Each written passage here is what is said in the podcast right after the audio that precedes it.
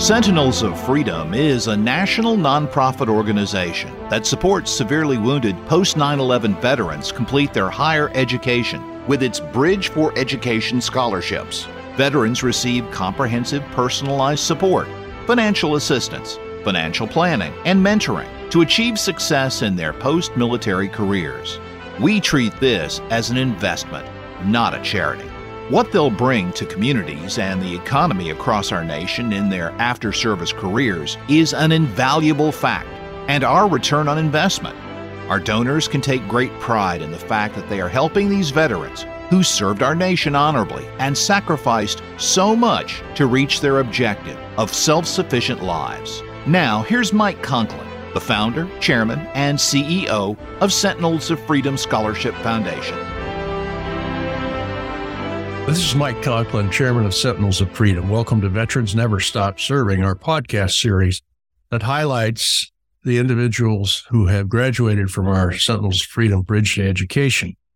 This is an opportunity to talk with these graduates, veterans, wounded and injured, who we call Sentinels. We talk to them about their journey, motivations to join the military, what they did in the military, their injury and rehabilitation, transition back home, and on to education and career opportunities. So today we have Josh Smith, United States Air Force, excuse me, 39 years old, and was a tech sergeant with the Special Operations Wing in the Air Force 58 Special Operations Wing. 12 years, eight months, and was injured and came out and restarted his life. So, welcome, Josh.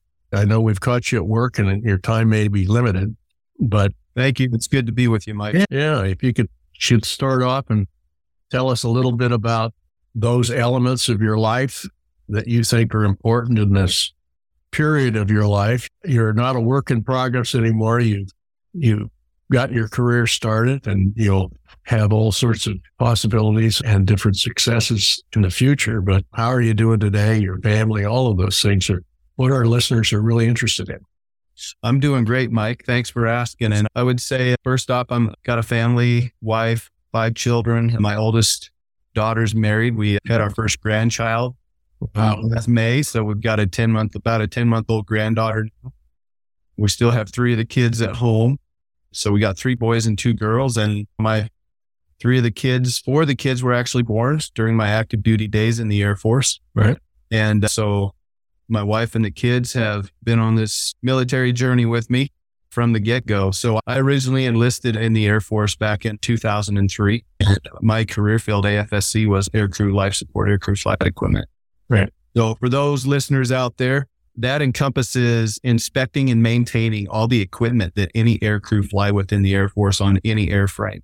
So we have to learn a lot of different things when it comes to oxygen equipment, flotation equipment, repacking right. various parachutes, night vision goggles, helmets, those sorts of things, Bible equipment that goes on the aircraft. And I was also a certified instructor. So I spent a lot of time in the schoolhouse when new aircrew come in and receive their initial qualification training and learn how to fly and go through the simulator before they hit the aircraft. I was the guy that sat in the classroom and taught them about all of their life support equipment. So I did that for eight of my 13 years during active duty time. Nice. So it's important work. We have a few other Force Air Force members in a variety of jobs that they held. But, you know, uh, there's so many elements in the military that require really high degree of specialty. And that's pretty much what you had. So a little, your motivation to join is interesting to a lot of people is only 1% less right. of our population served each year. I don't know, 100, 150,000 young men and women join. And it's always interesting to, to understand either there was one reason or a multitude of reasons that you decided to serve our nation. What was your personal reason or reasons in joining the Air Force? So my I've got a few different reasons. Initially, back in my high school days, I met with kind of funny all the recruiters except the Air Force recruiter. Met with all the other branches of service. Met with recruiters, and uh, thought about the military, but those high school days when I was younger, I just couldn't quite make that commitment to want to side that dotted line where the government owns me. Mm-hmm. I'm in the military and wearing that uniform. I couldn't quite do it. And so after I was married, my wife was pregnant with our second. I went through a number of years thinking about joining the military on and off. And I got laid off from a job. And we, prior to being laid off, just a couple months, we started talking about, hey, maybe we should get in the service and do this thing. And so getting laid off, that just felt like, you know what? It's perfect timing. So I went straight in, just figured, let's go into the Air Force recruiter. I've ne- never met with him before. I've met with all the other branches. And uh, we were really happy with the recruiter I had. And basically, six months later, I was off to boot camp. And mm-hmm. my my journey to boot camp was, uh, yeah, I went into boot camp five days before my 26th birthday. I was an older guy. You know, married, had a family already. And I go to boot camp with these, most of them 18, 19 year old kids. Sure. Yeah. There was a few older guys like me that were married. And obviously we kind of connected immediately because we're married and we've got kids already. And so as the oldest guy in my flight and brother flight at boot camp in San Antonio, everybody referred to me as Gramps. I was the old. And that's kind of how my Air Force journey started. And that's, I never have regretted one one minute of the third just almost 13 years of active duty service that I had before becoming injured. Right. I had an amazing career and my family enjoyed the military life. Obviously things were altered after wounds, injuries and illnesses. So yeah, I can I understand. I have three sons that are have been in the army, two still active and all of them married and have children now and raising their children except the third. He came out after six years, went to college and got married afterwards. But it's been a it's been a good light for them raising their kids in military schools and having the security and brotherhood of yeah. the military. I, as parents, we just are very happy about all of that. So off through boot camp on in, into your final position there, you were injured in a training mission, which is something that Sentinels has always covered is we've always felt that the individuals in training, shipboard, aircraft accidents, even though they may not be overseas, or if they are overseas and injured, were working hard, just like the frontline guys get shot at, and on the and included in the war on terror, as we used to call it. I still call it the war on terror. But so they we had decided early on that they were eligible for our scholarships also. So you're one of those. Coming back through your transition, at the time you got out, did you have, had you started on your degree? So I, I had, yes. I had been to college uh, and had taken probably about two years worth nice. of college credits. And then during my active duty days in that 13 year period, I took college courses on and off switched my major a few different times.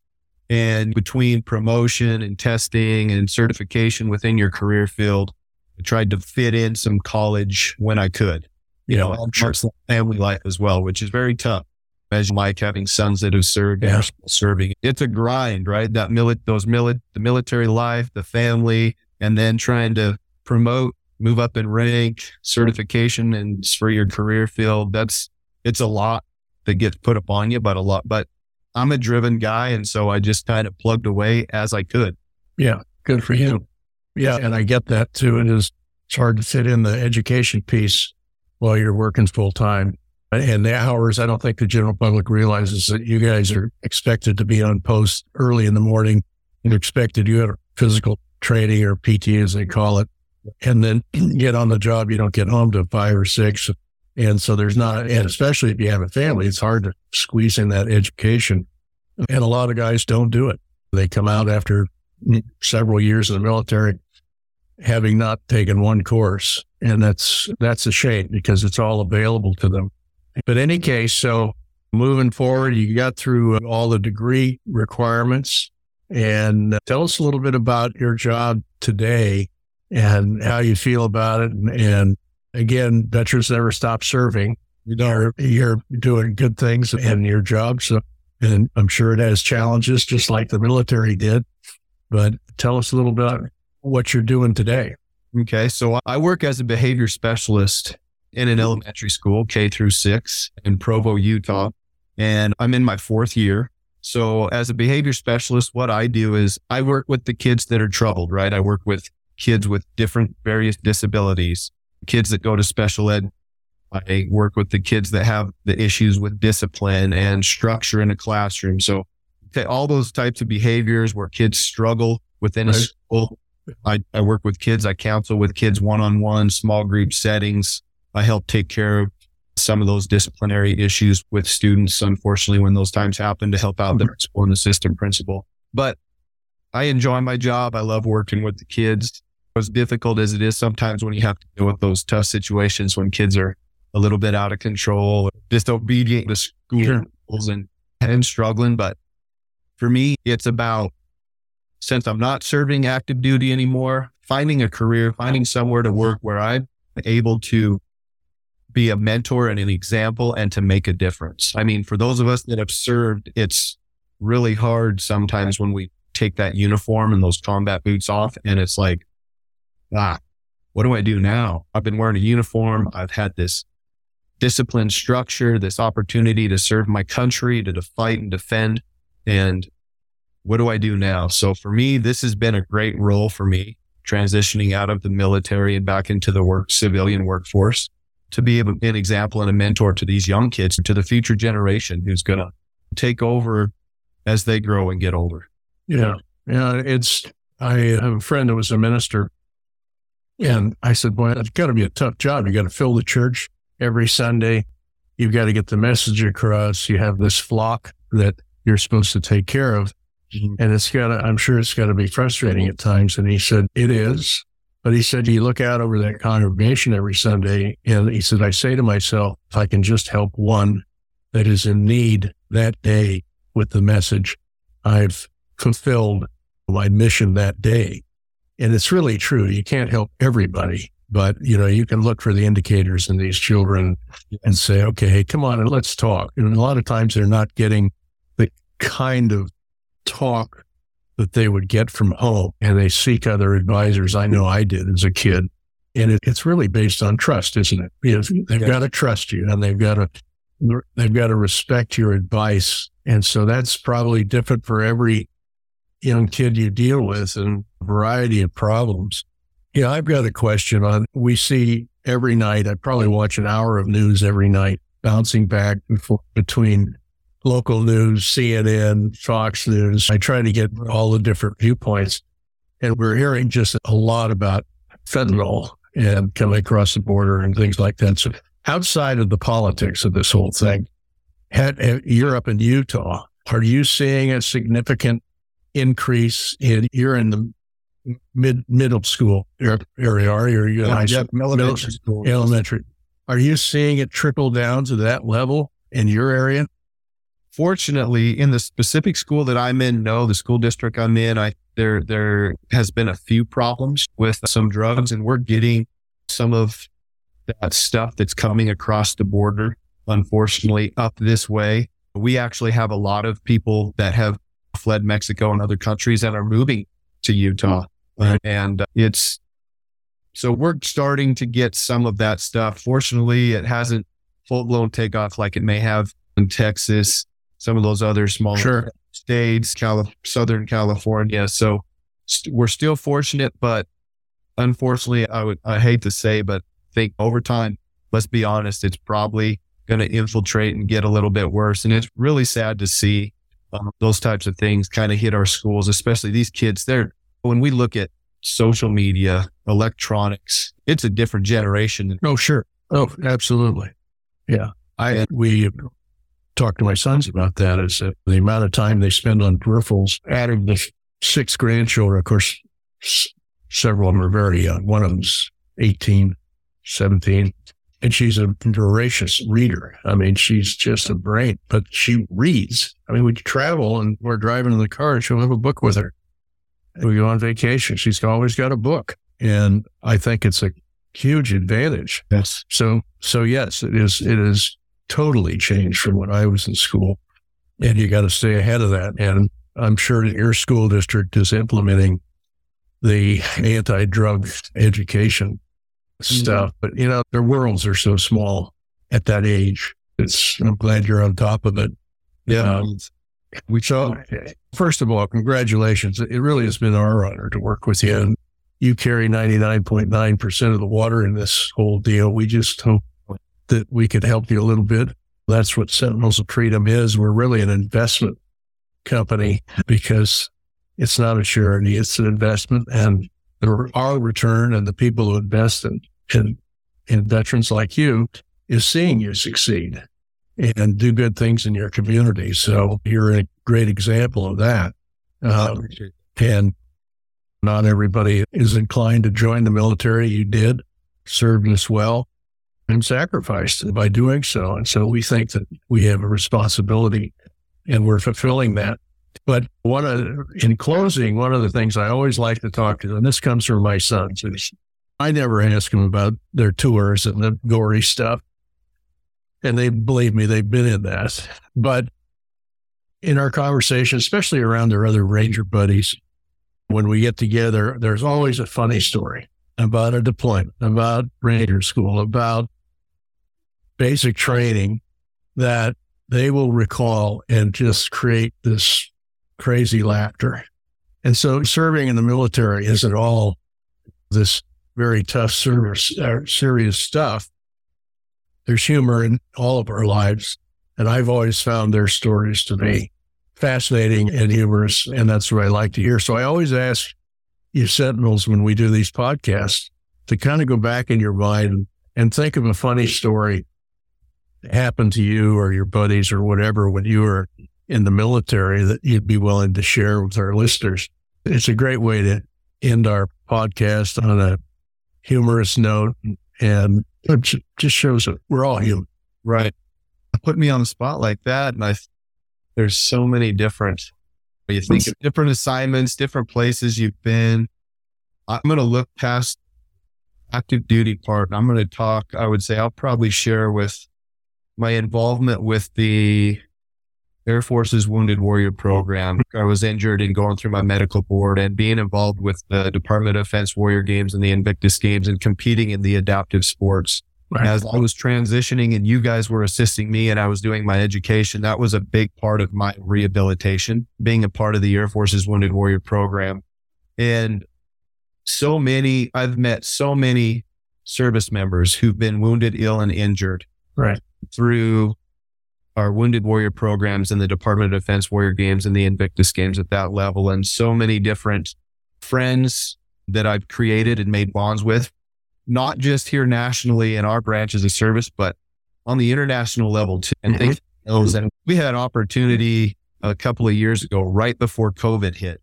Our AFW2 branch director took five of us to Ukraine and we had the opportunity to assist and help them and kind of mentor and coach them in specifically wheelchair basketball and sitting volleyball. And what this did was it kind of created, it was the first time within the adaptive sporting community with military service, com- with Wounded Warrior Games and Invictus Games level where countries came together. So we broke barriers, we created history and we created this Invictus Unites initiative where hmm. countries learn to interact and work together.